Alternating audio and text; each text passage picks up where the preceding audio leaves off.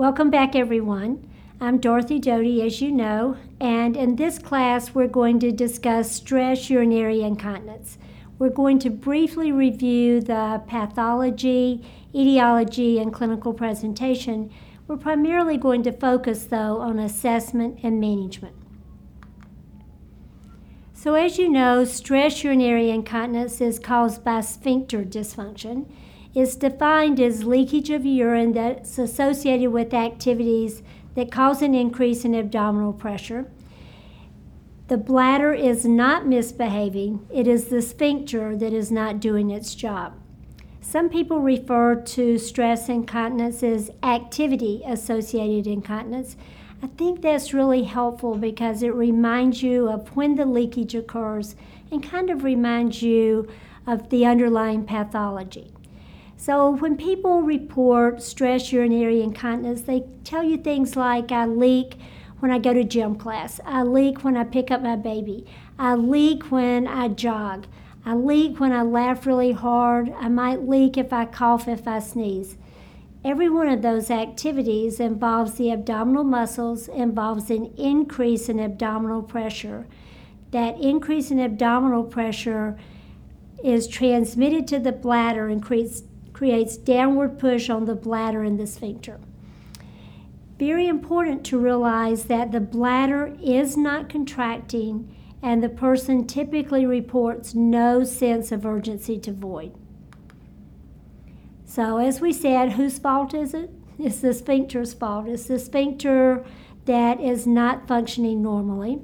If the sphincter does not function normally, what you end up with is inadequate urethral resistance. So typically, people have enough resistance to provide protection at rest. So when they're sitting, they're not leaking. When they're walking around, they're not leaking. But if they're walking around and then suddenly they get choked and they're coughing really hard, then they might leak. So leakage occurs when abdominal pressures rise Abdominal pressures create downward pressure on the bladder, increase pressure within the bladder. If my sphincter and my pelvic floor cannot create a counterbalancing increase in urethral pressure, I will leak, even though my bladder is not contracting. So remember, anytime bladder pressure is higher than urethral pressure, urine will leak out. Doesn't really matter what causes that increase in bladder pressure, whether it's a bladder contraction or, in this case, downward pressure from the abdominal muscles. There are two major causes of stress incontinence. The first is much more common, and that is pelvic muscle weakness. Most commonly, see, we see this in women. We might also see this in men post prostatectomy. So let's just go through this one more time. We keep hearing the same thing, and I'm hoping it's starting to lock into place. So at rest, the abdominal muscles are relaxed. There's no downward pressure on the bladder. Nothing's happening. The urethra is closed. Urine is where it should be in the bladder. I cough, I laugh, I sneeze, I jog. Now, I've got increased abdominal pressure. That increased abdominal pressure is transmitted to the bladder and creates a downward push on the bladder. If I do not have a strong pelvic floor, the bladder and the sphincter drop out of position. And remember, when the sphincter is out of position, it does not work normally. It's working from a stressed and stretched position. If my sphincter muscles are also weak, and they are, they're unable to maintain urethral closure and I leak. And that's what you see from the slides.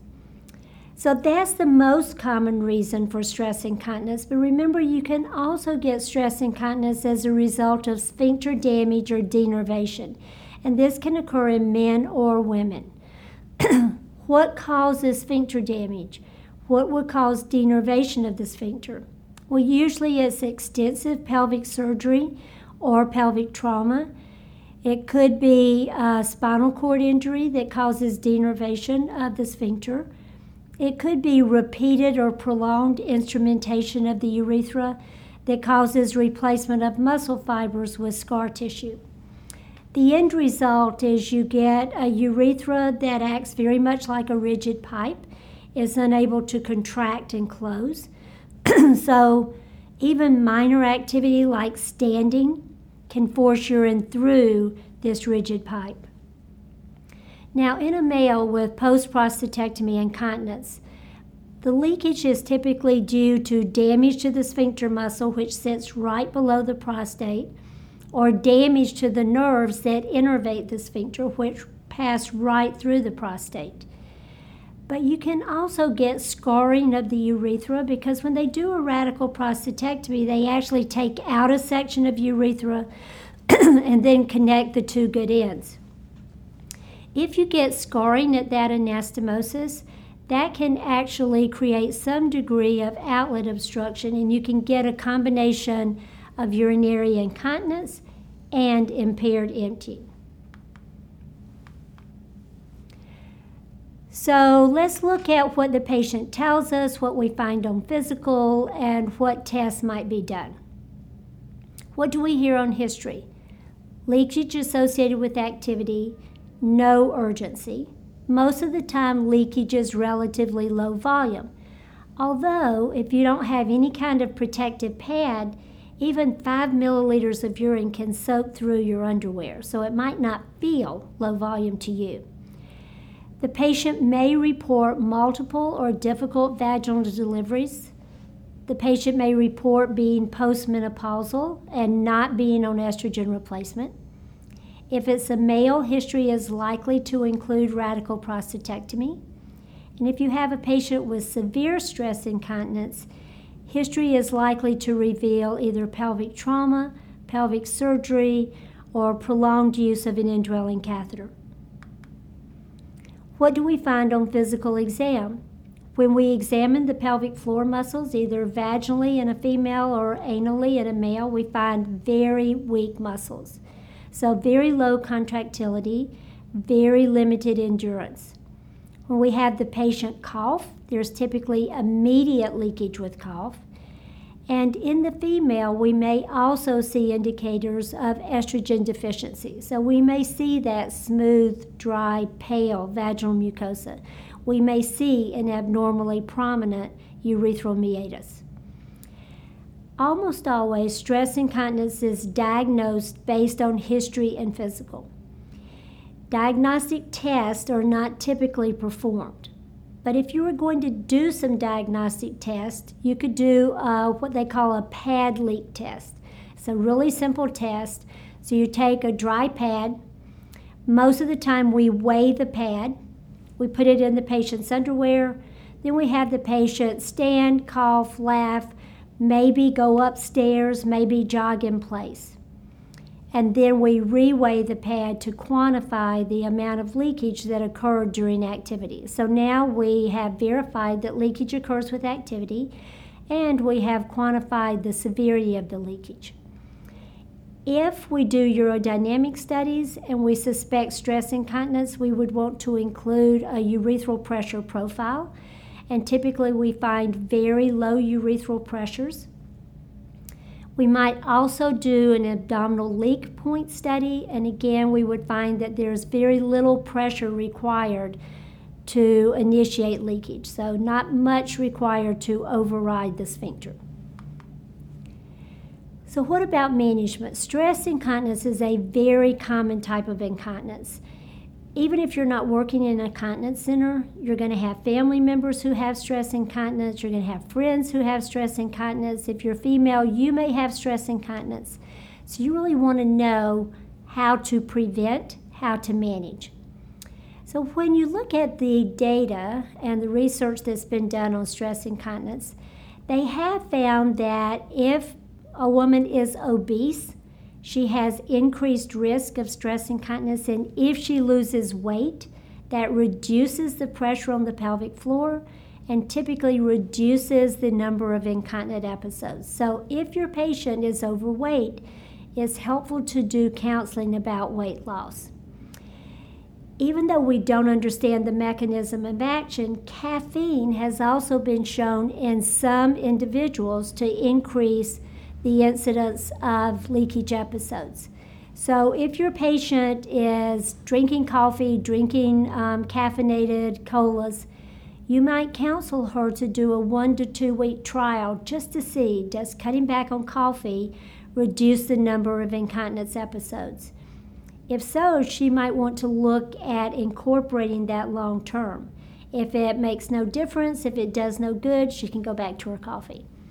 You can tell I'm a coffee addict, so I'm very sympathetic to others who are as well. The primary intervention for weak pelvic floor muscles is pelvic muscle re education. So, pelvic muscle exercises with or without biofeedback. This is the same strategy we use to strengthen any weak muscle. So, if you have weak quads, we prescribe exercise. You have weak abdominals, we prescribe exercise. You have weak pelvic floor, exercise is what's going to bring those muscles back to normal function. So pelvic muscle exercises are most effective for patients with mild to moderate stress incontinence due either to pelvic floor weakness and that urethral hypermobility in women or to post prostatectomy incontinence in men. Pelvic muscle exercises require intact nerve pathways, so those muscles have to be innervated the patient has to be able to voluntarily contract those muscles. The patient has to be cognitively intact and motivated enough to adhere to an exercise program. So go back to when we talked about assessment of the individual with urinary incontinence, and we talked about the importance of assessing pelvic muscle function and assessing the patient's ability to voluntarily contract the right group of muscles.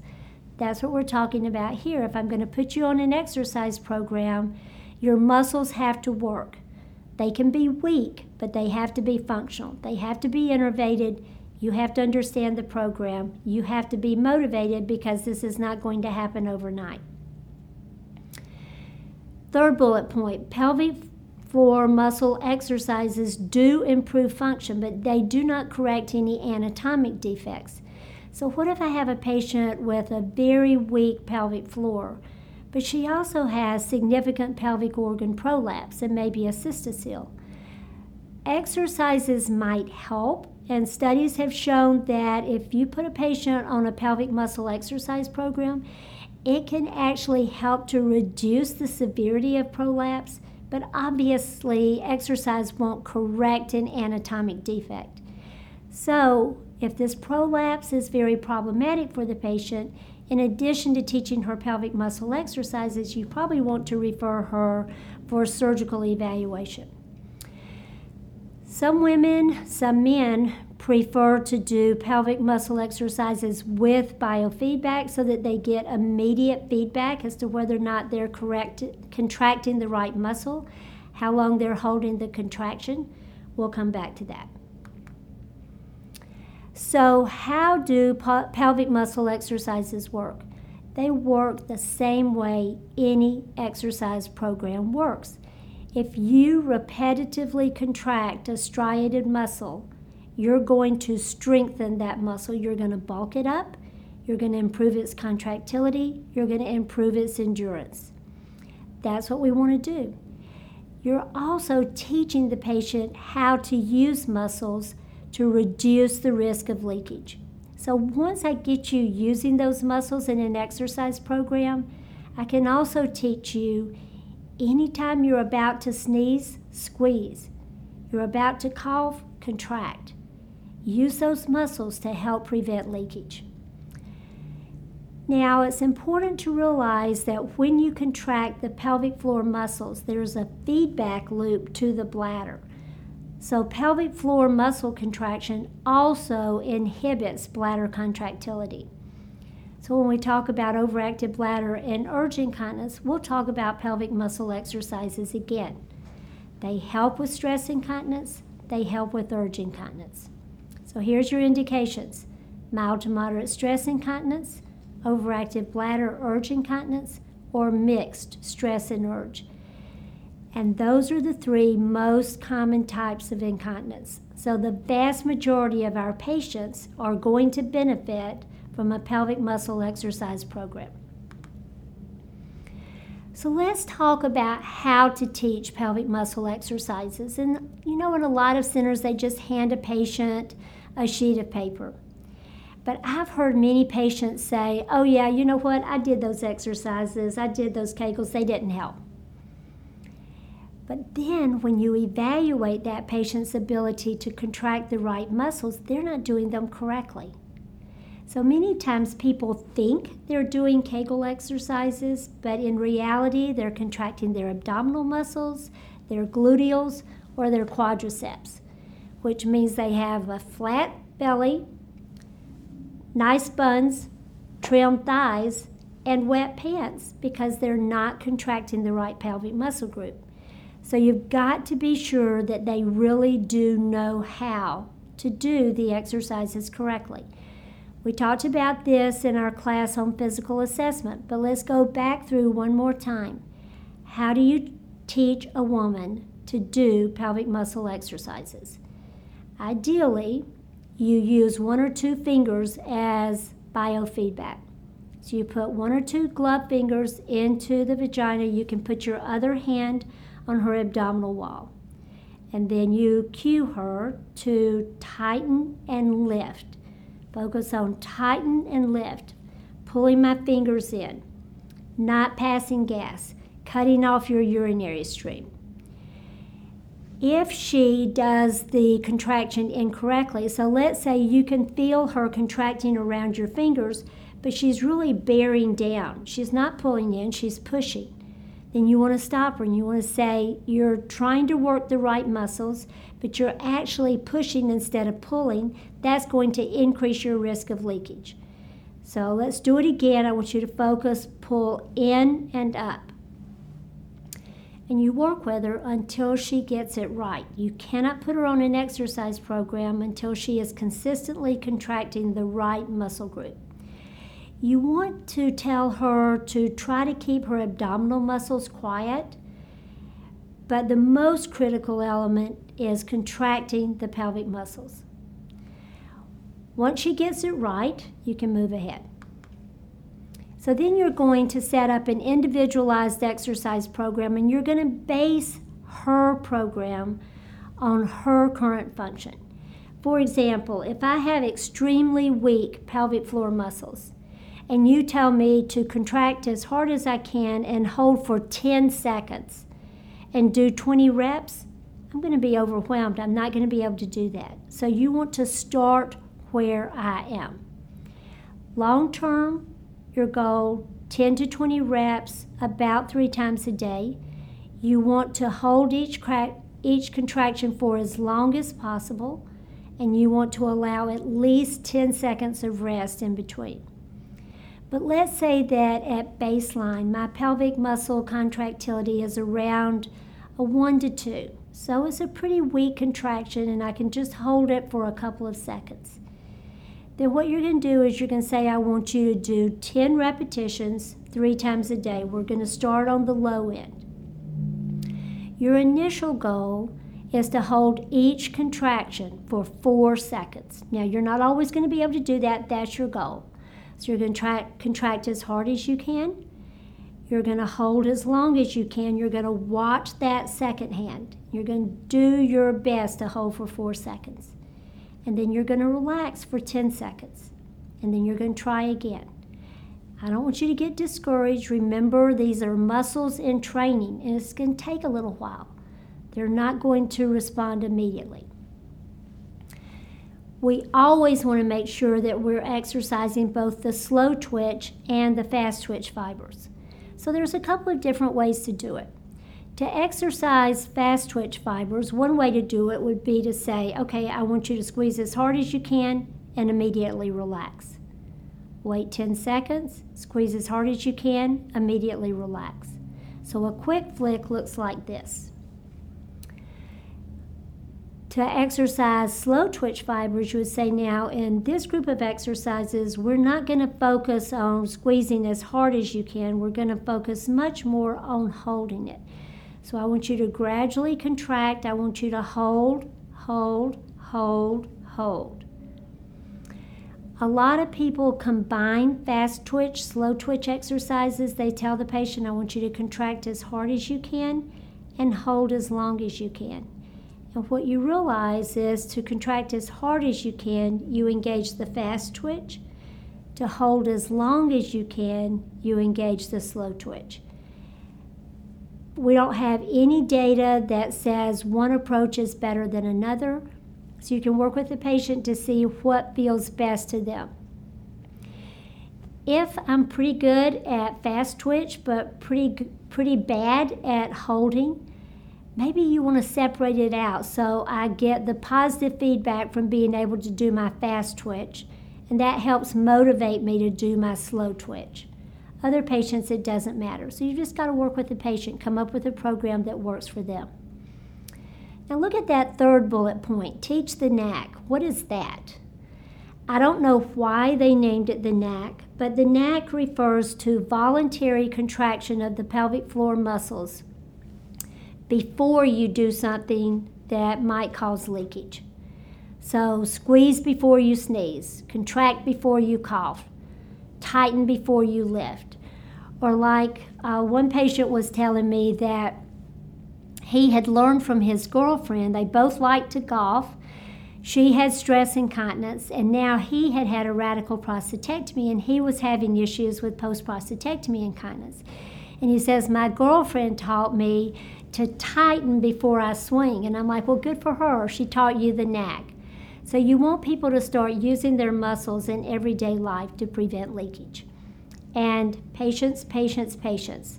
If you start doing sit ups, you can't initially do 100. If you start doing push ups, probably getting off the floor one time is quite an accomplishment. Same thing with pelvic floor. Now, what about biofeedback? What's the advantage of biofeedback?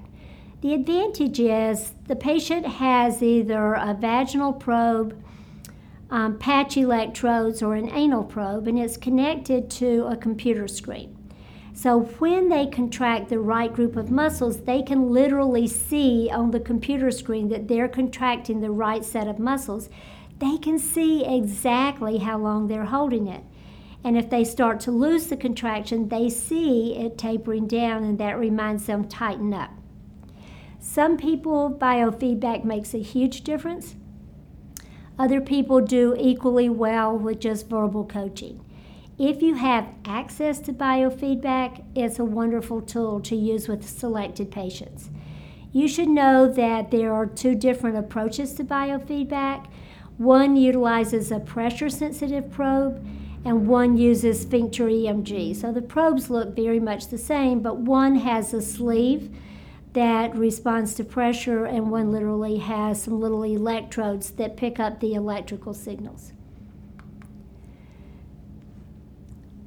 If you do use biofeedback, there are several different ways to use it. A lot of clinicians use it as one time therapy and they use it primarily to teach the patient that's the right muscle group. You see on screen what you just did? That's the muscle group you should be exercising. Others use it every time the patient comes back to clinic, and some send patients home with a home therapy unit. So, again, whatever you have access to that's beneficial for that patient. Now, in our clinic, it was interesting. We found that our males with post prostatectomy incontinence really liked doing their exercises with biofeedback. They really liked being able to see when they were contracting, see how long they could hold it. Women tended to go back and forth. They're like, oh, it's a pain to hook up the home therapy unit. I'd rather just do them wherever I am, sitting in traffic or whatever work with your patient. There's another type of biofeedback. It's not official biofeedback, but it is sensory biofeedback. This can be provided with your exercise weights, also known as vaginal cones. That's what you see at the bottom of the slide, or with Ben Wa balls, where you literally use your muscles to retain the weight or the ball within the vaginal vault. And it works a couple of ways. First of all, the weight of the ball or the cone against the pelvic floor causes reflex increase and resistance. But also, it's sensory. So, if the weight starts to slide out of position, you can sense that. It reminds you, tighten up, hold this in. So, your goal is you start with the heaviest weight that you can retain while walking around, and then you work up from there. So they're not widely used, but women who have used them frequently say yes, they were helpful. Now, a lot of women will tell you, you know, I'm just never sure that I'm exercising the right muscles. It's just frustrating to me because I know I'm trying, but I just wonder, am I getting it right? Um, and it's hard to keep myself motivated because I'm not even sure I'm doing it right. So, are there any alternatives? Well, yes, there are. If you have young women who are going to the gym, you can encourage them to use the Thigh Master because physical, therapists have done studies that have shown if you exercise the muscles that insert into the pelvic floor, you're also exercising the pelvic floor muscles. So if you go to the gym and you use the Thigh Master, then not only are you going to have great legs, hopefully you're also going to have much drier underwear because you're contracting the muscles that insert into the pelvic floor. What else can you do? You can have women practice standing plies. It's the ballet move so that they have their heels together, their toes um, externally rotated, and they're in a partial squat and tell them contract your pelvic floor while you're doing this. You can also tell people to get an exercise ball and an exercise band and to practice abducting and adducting against resistance. It's exercising the same muscles that you exercise when you use the Thigh Master. And there have been multiple reports of improved continence. Women have also um, reported improved continence going to Pilates. So anything that exercises the pelvic floor can be beneficial. What else can you do? Well, a lot of times we'll encourage women who have stress incontinence, men who have post prostatectomy incontinence, to void on schedule. And the goal there is simply to prevent bladder over distension because if the bladder is very full and I cough, I'm much more likely to leak than if I have limited urine in the bladder. So it's not a primary strategy, it's just a secondary management strategy. What about medications? There's not a lot out there for stress incontinence. The primary pharmacologic agent is estrogen for the patient who has atrophic urethritis and vaginitis. You've heard this before, but we'll say it one more time. What does topical estrogen do? Well, it restores mucus production and pliability to the urethral mucosa, so it improves urethral coaptation, makes the urethral walls sticky again so that they cling to each other. That increases urethral resistance. It reduces urethral and bladder irritation, so that reduces frequency and urgency. And in the long term care setting, they have been able to prove that topical estrogen reduces the incidence of urinary tract infections by improving the health of the urethral tissue and the bladder tissue. We've already talked about the fact that topical estrogen is preferred over systemic both work for the pelvic floor. The problem is systemic therapy is also associated with a pretty significant incidence of adverse effects, whereas with topical estrogen, you get minimal adverse effects because you get minimal systemic absorption. We have vaginal tablets, we have vaginal creams. So if a woman hates the vaginal creams because they say they're too messy, you can suggest Vagifem. That's the intravaginal tablet. Typically, the loading dose is use it nightly for somewhere between two and three weeks until you have resolution of some of the symptoms. Then you can drop back to twice a week, or you could cross the patient over to that sustained release ring, the Estring, that's inserted by a professional every three months. Are there other medications out there? Yes, but they're off label. So you've got your SNSRIs and your sympathomimetic drugs. They both tighten the proximal urethra, they activate the alpha adrenergic receptors at the base of the bladder and in the proximal urethra to contract the muscles and increase urethral pressure. The problem is they are not approved for management of incontinence. And there's some good reasons for that. So let's talk about that. Why are they not FDA approved for management of stress incontinence if we know they can help? Well, let's look first at pseudoephedrine, Sudafed. So you know that common side effects of pseudoephedrine are tachycardia and elevated blood pressure. That's not a good choice, especially when you consider that stress incontinence is much more likely to occur during periods of increased activity, like when women are jogging or when they're at the gym. So, I don't really want to encourage someone to take a medication that's going to increase heart rate and increase blood pressure when they're about to participate in activities that increase heart rate and increase blood pressure. So Sudafed, very, very, very rarely used. What about duloxetine? Well, duloxetine is used primarily as an antidepressant. It affects the neurotransmitters that are altered in depression and that can be altered in stress incontinence.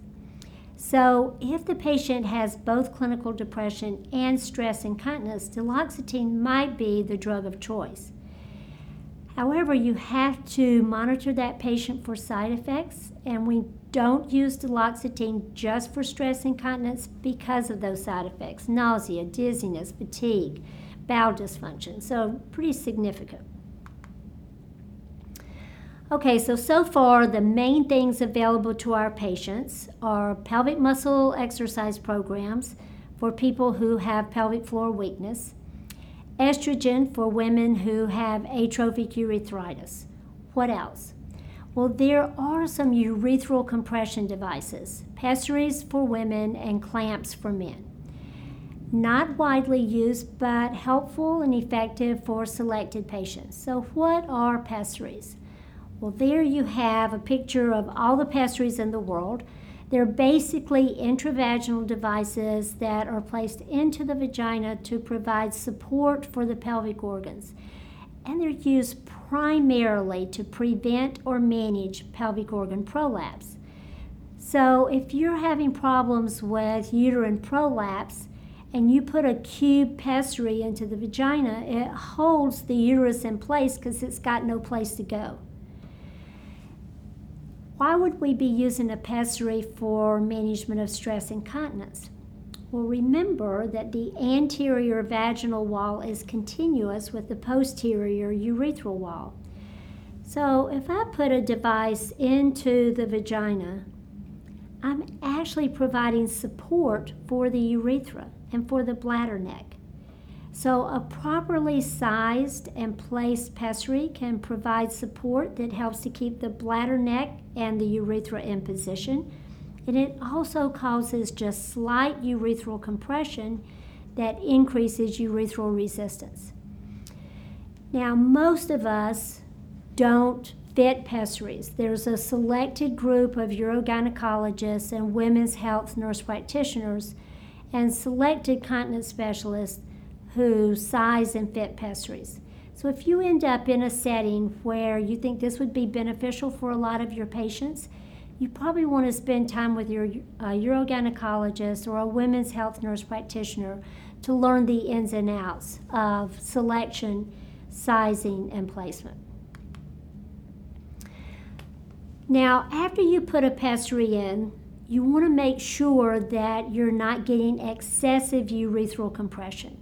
So after a pessary is placed, they're going to stand the woman up. We always start with placement when she's in a semi reclining position.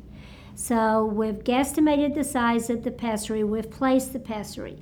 And before we even get her off the table, we're going to ask, How does that feel? Is that uncomfortable? She should not feel it. So let's say she's like, No, it doesn't feel uncomfortable. I might go in and have her cough to make sure the pessary doesn't move out of position. So I can do a quick digital check. Call for me. Okay, it stayed in position. Now I want you to stand up Does it feel uncomfortable when you're standing up? No. Okay, I want you to walk over here to the uroflow. I want you to void. I want to make sure that there's no obstruction to urine flow. So that's a critical thing to do after pessary placement. Most of the time, we try to make sure that tissues are well estrogenized before we place a pessary because it is a mechanical device and it's going to be putting some pressure against the vaginal mucosa. So we want to make sure that the vaginal mucosa is healthy. And we also want to do everything we can to support urethral coaptation. Now, most pessaries are routinely removed, cleaned, and reinserted by the patient. Occasionally, you'll have a patient who would benefit from a pessary, but she really doesn't have the dexterity to remove the pessary, wash it, and put it back in. In that case, you could selectively use a ring type pessary because a ring pessary does allow for drainage of vaginal secretions. A woman who's using a ring pessary can be assessed every two to three months by a healthcare provider. The pessary can be removed, cleaned, and replaced at that time. What about penile clamps? Now, doesn't that sound like two words that shouldn't be used together? And when you look at that, doesn't it look like some kind of medieval device? And so you would think that if you came at a man with that, that he would be like, get out of here and take that with you. But I can tell you, I've talked to a number of men who are using penile clamps, and they told me it had made all the difference in the world to their quality of life. So the goal is to use the clamp to increase urethral resistance and to prevent leakage. Now, obviously, you would use this only for an individual who had intact sensation, who had post prostatectomy stress incontinence, but no other issues. You would not use this on a patient who had bladder overactivity, whose bladder was contracting unpredictably. No, this is intended only to prevent leakage with activity. So, what you're going to do is you're literally going to place the penile shaft between those foam layers and you're going to close the clamp. You're going to minimize the amount of closure. You're going to use the lowest level that prevents leakage. And you're going to assure that this patient is motivated to remove the clamp and void at least every three hours and to respond to any level of discomfort. So they look awful, they do work for selected patients. So it's all about selecting your patient. What else is out there? Well, you do not have to remember this. I'll mention it very briefly. I don't know how much longer these will be on the market. Maybe they'll make a comeback, maybe they'll go away. There are some urethral inserts available for PRN use in women. So, what they are is they're very narrow, very small caliber urethral catheters. And the catheter is actually surrounded by a sleeve that contains mineral oil. It has an applicator, so the applicator allows you to stretch out the catheter, insert it without trauma through the urethra into the bladder. And once you remove the applicator, all the mineral oil in that little sheath is displaced into a little balloon that sits at the bladder neck. And that occludes the urethral opening and provides temporary protection against leakage. It's one time use, you have to take it out to void. So most women use this as adjunct therapy. They might be doing their pelvic muscle exercises, but it's like but I have a tennis match next week. What can I do next week? Well, let's see if this insert works for you. So you should just be aware that that device is on the market, is not widely used. The last thing we're going to talk about in management of stress incontinence is surgery. And there's two different types of surgical procedures. The first is the most commonly used, and these are surgical procedures that are designed to stabilize the urethra, hold the bladder neck and the urethra in position, prevent that downward movement, prevent that urethral hypermobility. Because if you hold the sphincter in position, it's going to function better. It's going to give you better squeeze than if it's out of position. Now, for a long time, you heard about women having bladder tacks. And the bladder tack procedure was officially known as a retropubic suspension. And what they did, they went in through an open incision, they placed sutures around the urethra, around the proximal urethra, and then secured it either to the side walls of the pelvis or to the symphysis pubis to essentially tack the bladder and the bladder neck in position, hold the urethra and the sphincter in position. And pretty much they got good outcomes as long as the only issue was pelvic floor weakness and urethral hypermobility. As long as the sphincter muscle was normally innervated and had normal contractility. But it was an open surgical procedure. People had to be in the hospital. There were issues post op with retention. So it's rarely used today. Today, people are much more likely to have a minimally invasive, mid urethral, tension free sling. That's a lot of words. So they typically abbreviate it by the specific procedure transvaginal tape, TVT, transobturator tape, um, pubovesical uh, sling, etc.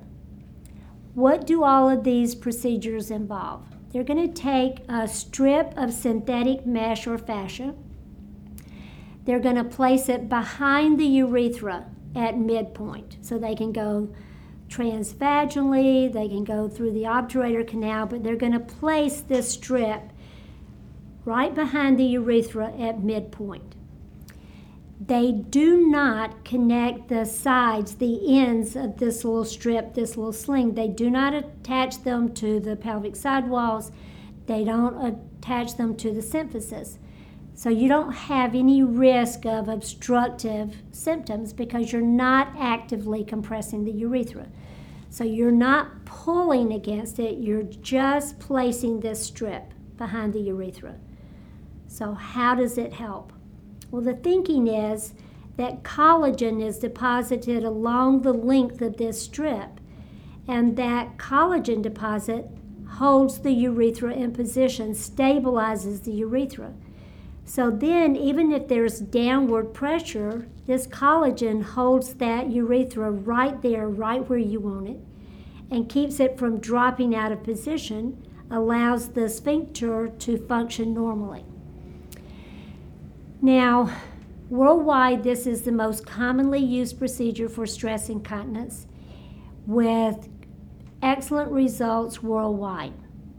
However, you have to be aware, and I know a lot of you are aware, that mesh has also been used to correct pelvic organ prolapse, and a lot of women have had adverse reactions to the mesh used in pelvic organ prolapse correction procedures.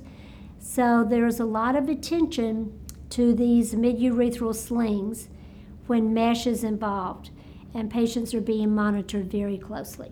So there might be a change in what we use Probably the procedure will continue to be used, but we might see fascia used more often than mesh. We might see a different type of mesh used in the future. The second type of surgical procedure is for patients whose sphincter is denervated or damaged. The sphincter does not work. And in this case, you can't just stabilize the urethra, you have to compress it. So there's three different procedures that are sometimes used to provide increased urethral resistance by compressing or bulking the sphincter. These procedures are indicated only for individuals with severe stress incontinence due to denervation or sphincter muscle damage. So the first is to use a compressive sling. It's a different sling. So now you take a strip of fascia, rectus muscle, or some kind of synthetic material. You loop it behind the sphincter, typically very close to the bladder neck. But then you attach the ends of the sling to the pelvic side walls or you pull them forward and attach them to the symphysis pubis. So now you are actively compressing the urethra. Your goal is create enough compressive force to bring the urethral walls together and keep them closed, but not enough force to obstruct emptying. It's literally like walking a tightrope. I was at one conference and the surgeon presenting said, you should either do slings every single week or you shouldn't do them at all. Because his point was, it's not an objective measure. Many times it's more subjective to know when you have enough tension, but not too much. What are the potential problems? What did we just say? Obstructed voiding and also potentially complications related to the mesh. It's like, oh, okay, I don't know if I want that sling. What else is out there? Well, there's an artificial urinary sphincter. A great idea, works really well for a lot of people. These procedures are very complex, so they're done only in selected centers. But the idea is you're going to take a soft inflatable cuff and you're going to place it around the bladder neck, around the proximal urethra. So in this slide, you can see that white cuff implanted right at the base of the bladder and around the urethra. Then you're going to place the reservoir in the abdominal cavity and you're going to have a control pump in the scrotum if it's a male and the labia if it's female. So this is female. You can see the control pump in the labia and you can see the reservoir in the abdominal cavity. Now, as long as the fluid is in the cuff and the cuff is inflated, the urethra is closed and continence is maintained. Then, when the patient needs to void, what they do is they activate the pump in the labia for women and the scrotum for men. As they activate the pump, they're transferring fluid out of the cuff into the reservoir. That opens the urethra, permits voiding, and then it passively refills over two minutes. So it's a really great idea. It's pretty complex.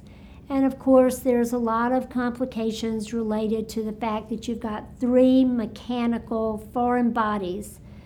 So you can get infectious complications, you can get rejection of the foreign body and an inflammatory response, and occasionally you get malfunction of the pump. But it can work really well. The simplest the procedures for increasing urethral resistance is to do what they call periurethral bulking. And the pro to this, the advantage to this is its simplicity, but the disadvantage is that so far we don't have great results. So it's a super idea. You take carbon beads, you take copolymers or a polyacrylamide hydrogel, and in an outpatient procedure, you inject that into the urethral walls. And of course, what does that do? It thickens the urethral walls and reduces the size of the lumen. Now you have increased urethral resistance. Sounds perfect. Easy to do. If you need more than one injection, you can do more than one injection. The problem is we don't really know which patients are good candidates for this procedure. We started out thinking, oh, it would be great for men with post prostatectomy incontinence, but it didn't really work well for them because there's a lot, there's frequently scar tissue, and it just didn't give good results. Right now, it's sometimes used for temporary improvement in women with severe stress incontinence. In reality, we have we've still got a lot of work to do to determine when and how to use this. So let's summarize. We know what stress urinary incontinence is. It's sphincter dysfunction. It's caused either by pelvic muscle weakness and urethral hypermobility in women or by sphincter damage or denervation. Clinical presentation is pretty clear cut. You've got leakage with activity. The severity is variable. So if I have mild stress incontinence, I'm going to leak small amounts when I cough really hard, when I jog, when I'm doing aerobics. If I have severe stress incontinence, I might leak when I stand up and it might be a pretty good volume. What can we do about stress incontinence? A lot. For people with weak pelvic floor muscles, pelvic muscle strengthening and re education programs are very beneficial. But we have to make sure that the patient is, is contracting the right muscle groups. So, education is essential. Topical estrogen is almost always a benefit for the female with atrophic urethritis and vaginitis. Compression devices might be helpful for selected patients, maybe a clamp for a male with post prostatectomy incontinence, possibly a pessary for a female with stress incontinence and pelvic organ prolapse. There are surgical options. The one that's most commonly used is the tension free mid urethral sling for correction of urethral hypermobility, stabilizes the sphincter in place so that it can work normally. There are several options for increasing urethral resistance. There's the compressive sling, the artificial sphincter, or bulking. And finally, these patients may benefit from absorptive products, which we discussed in a previous class. So that's it for stress incontinence. Next class, we'll be talking about overactive bladder and urge. Thank you.